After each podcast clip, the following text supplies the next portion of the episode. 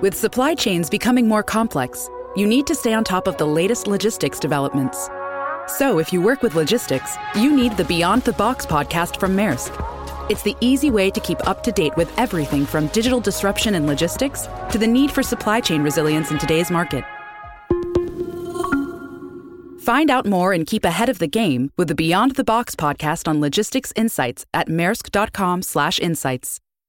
Today is July 22nd, and you are listening to Transport Topics. I'm Esmeralda Leon. What factors should fleets consider when investing in tire pressure monitoring systems and automatic tire inflation systems? In the latest episode of our Road Signs podcast, we get answers to tire inflation questions from Hendrickson's Matt Wilson. Tune in at ttn.ws slash roadsigns62. Now let's dive into the day's top stories.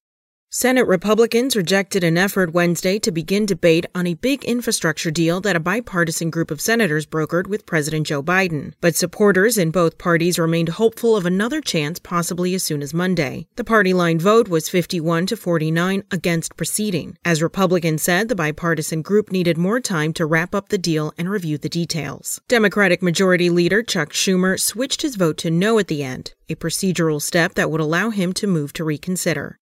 Commercial Vehicle Safety Alliance inspectors removed more than 1,200 commercial motor vehicles with critical brake violations from roadways during an unannounced single day brake safety enforcement operation. Inspectors in Canada, Mexico, and the U.S. conducted 10,091 inspections May 26, placing 1,273 vehicles, or 12.6%, out of service. The event, known as Brake Safety Day, is the Alliance's unannounced brake safety initiative. CVSA also holds Safety Week each year and announces those dates. This year's event is August 22nd through the 28th.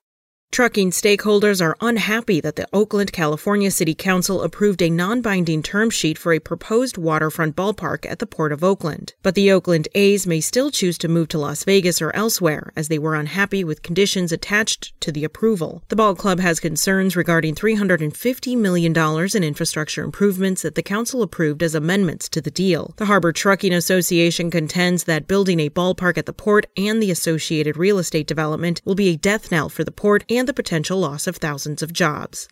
That's all for today. Remember, for all the latest trucking and transportation news, go to the experts at ttnews.com. Spoken Layer.